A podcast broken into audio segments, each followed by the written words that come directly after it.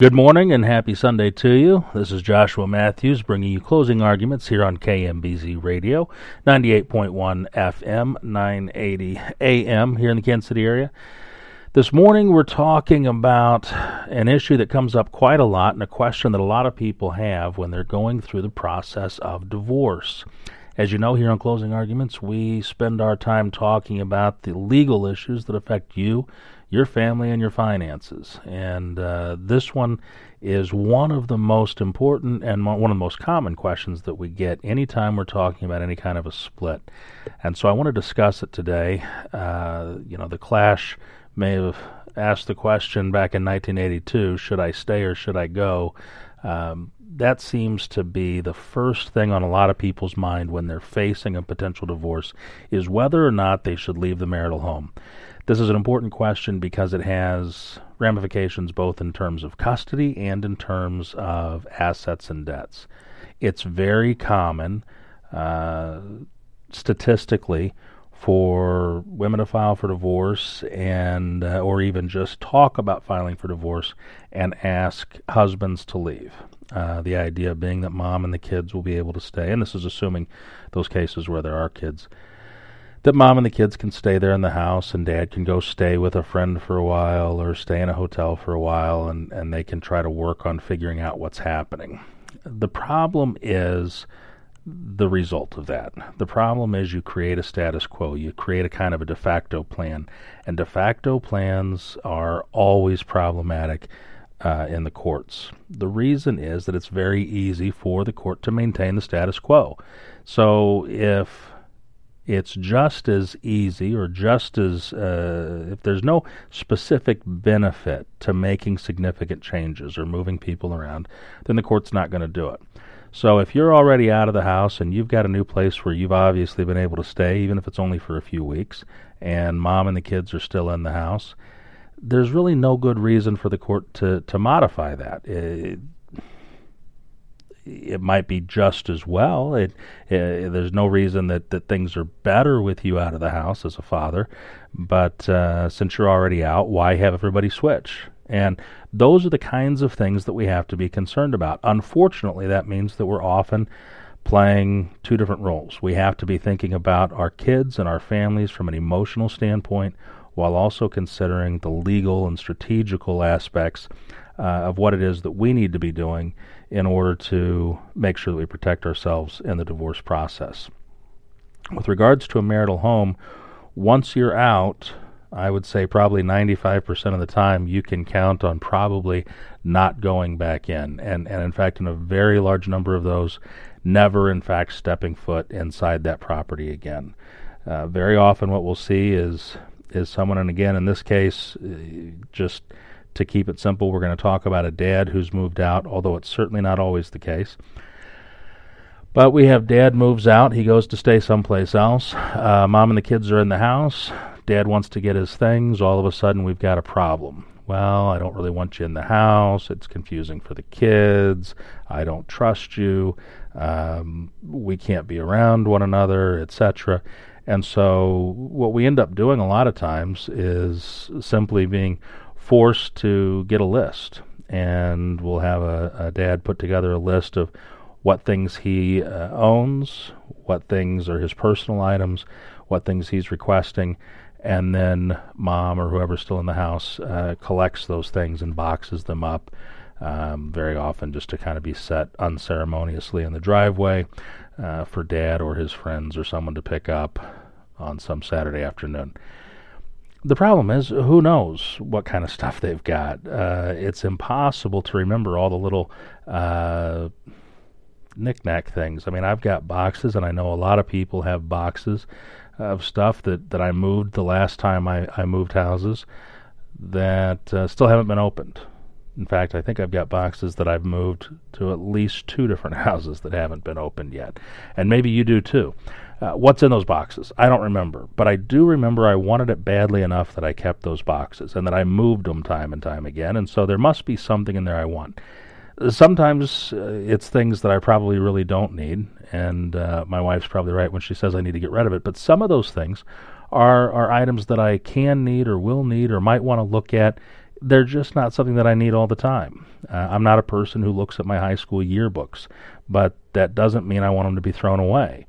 Now, I might remember if I'm making a list to ask for my high school yearbooks, but I might not remember uh, that I had some project I did in the second or third grade that my parents saved and that I received five or six years ago and it's put into a box. And if I don't ask for it, there's a very good chance I'm not going to get it. And so that's one of the things that we face when moving out of a house is that the contents of the house become alien to us. They become something that uh, we can't feel, we can't touch, we can't see. We can only talk about um,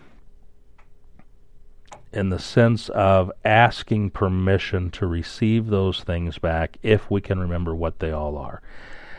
And that's a really difficult position to put people in, not only because it makes it tough to get your things, but also because it means that now you're asking permission from someone to obtain your own items, your own things, your own belongings. And that's always going to create resentment. And as I've said on this show time and time and time again, when it comes to divorce and custody cases, the last thing we want is resentment. The last thing we want uh, are opportunities for, for two people who, who share the parenting responsibility for one or more children to have negative feelings towards one another because, frankly, the kids don't deserve it. Um, one of the other messages I've, I've, I've talked about a lot on this program is the idea that adult people make these decisions. Uh, you picked her, she picked you, that kind of thing. Um, it's a bed that you've made and that you've got to lie in. And uh, so your problems are effectively your problems. The ones who don't have a voice, the ones who don't have any control over the situation, are also the ones who don't have any culpability, and that's the children. And so they don't deserve to have parents who resent one another because they internalize that and they feel that, and uh, it, it's very damaging to them. So we want to try to avoid those situations, and that means not putting yourself into a situation where you're having to ask permission to get your socks or your winter clothes or a parka that you had put away. So those are some of the things that you want to be thinking about. The other issue is that once you've left that house, actually getting the house itself back in terms of as part of any kind of a, a, divorce decree or any kind of a settlement is again going to be that much more difficult. It's just so much easier for the court to say or for wife's attorney to say, hey, look, you know, they're already here, you're already out, let's just keep things the way they are. So as soon as you leave that house, you've really uh, created quite a, a, an enormous obstacle to trying to uh, obtain that house as part of any settlement agreement or as part of any decree from the court. One of the things that'll come up occasionally is uh, the question, well, only my name's on the house. Well, as we've always talked about, whose name is on an asset or a debt in a marriage is mostly not important in terms of the distribution of those assets and debts. Now, if the asset is non marital, in other words, if you bought and owned that home and had it free and clear before you were married, then that may be a non marital asset, and the court might say, yes, that's going back to whoever had it before the marriage. And that's very common. Although, even then, there are situations where that may not entirely be true. Depending on how long you've lived there as a married couple, um, you're paying taxes, you're paying utilities, uh, your your partner might be paying some portion of that, or you're pooling your funds and resources to pay for that, and so they can claim that they have made some contribution into that asset. So there are always those questions that can arise. Um, but in in general terms, who who has the house, who owns the house, whose name is on the house, who has the mortgage really doesn't matter if those things happen during the term of the marriage because uh, those are all going to be marital assets and debts. The next issue we face when talking about leaving the house is the custody situation. Uh, custody of the kids is always going to be a major concern. Uh, I was reading an article the other day that talked about how things are becoming uh, much more fair, uh, much more uh, uh, at least fair in terms of, of gender equality because in 1980, I think it was, 60% of custody cases resulted in mom having sole custody, and now only 45% of those cases result in mom having sole custody. I want to talk about what custody is. It's one of the most difficult situations that we face as attorneys every single day because not only do our clients misuse the terms, but the media misuses the terms, even the courts misuse the terms, the statutes misuse the terms.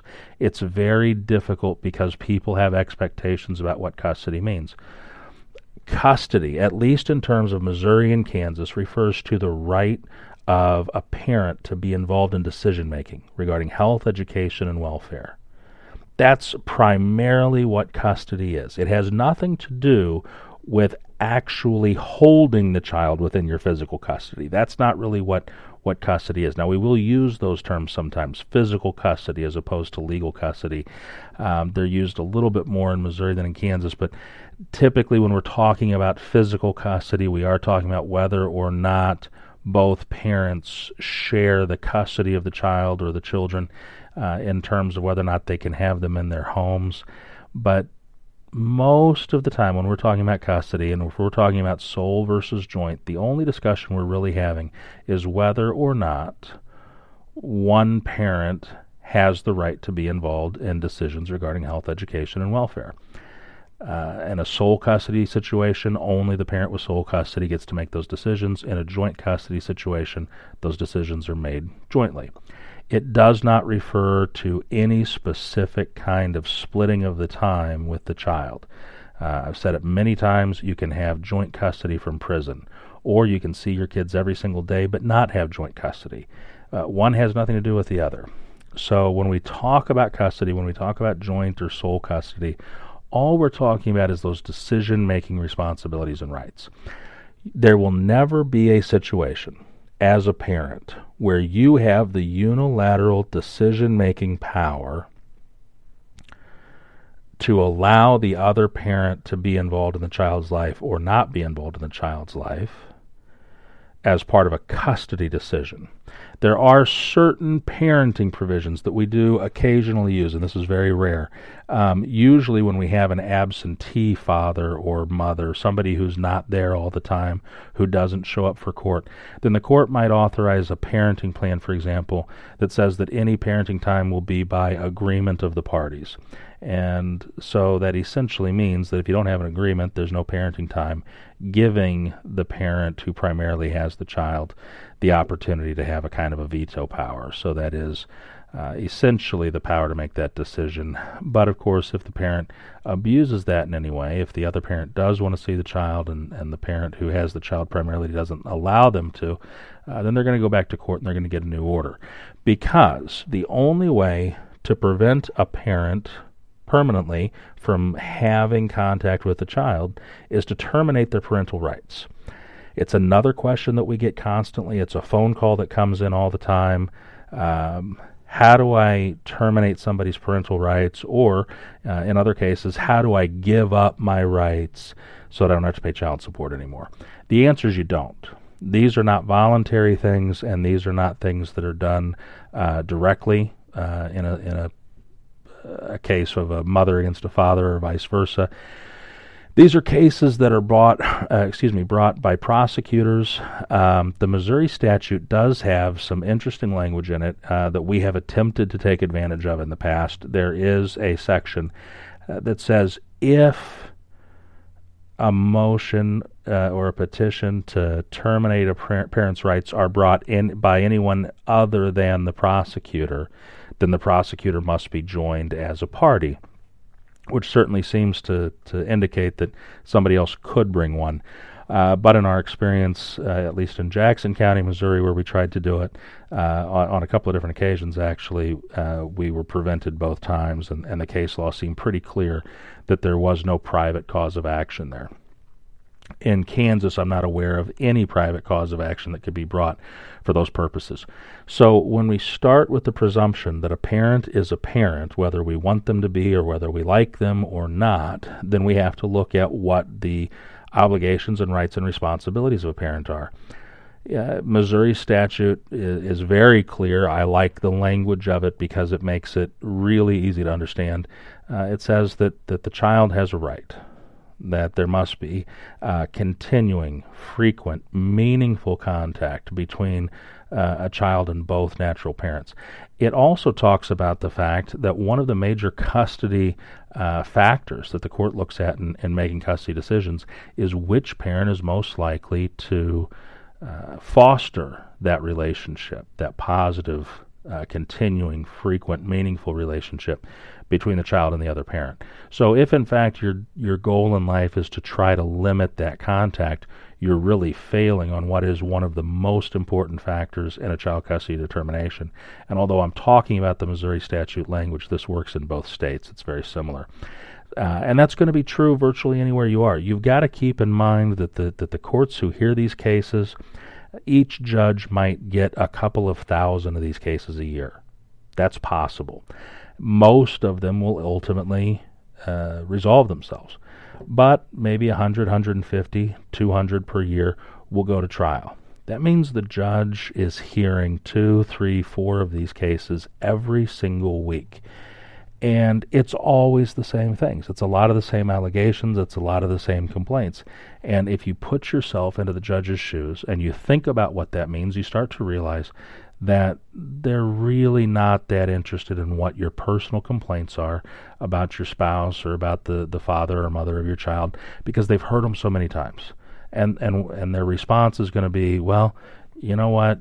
It's not my fault you picked somebody like that to have kids with. What do you want me to do about it? We're stuck with the statute. The statute says that that continuing, meaningful, frequent contact is going to take place, and so my job as a judge is to make sure that it takes place. In terms of where we place the child primarily, though, and in most states and in Kansas, we're going to actually use that term primary placement of the child. Missouri doesn't like that language. Missouri doesn't want anything being referred to as primary because that potentially makes another parent feel secondary. And so instead of having primary placement, what we talk about in Missouri is whose address is the designated address. The address designated as the child's address for mailing and educational purposes.